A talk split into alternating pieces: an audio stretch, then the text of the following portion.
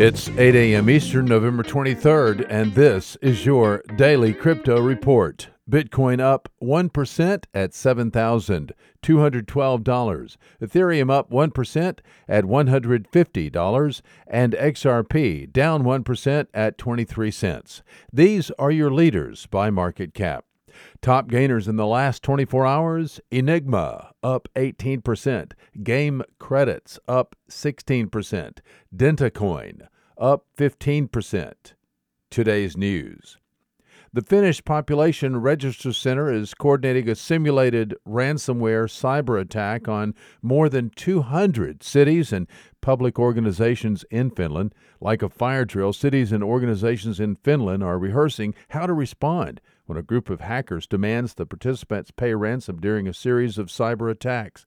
The simulated cyber attacks in the drill help strengthen the city's and organizations' ability to respond to real cyber attacks.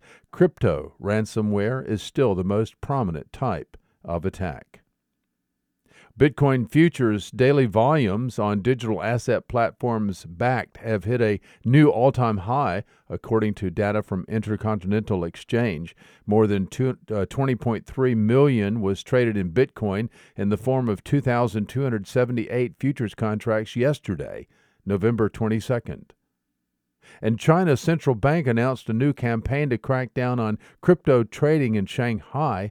The announcement made yesterday says, quote, if investors see activities and operations related to virtual currencies in any form, they can report to authorities, unquote. The Chinese central bank seeks to, quote, nip the small and early stage businesses in the bud, unquote.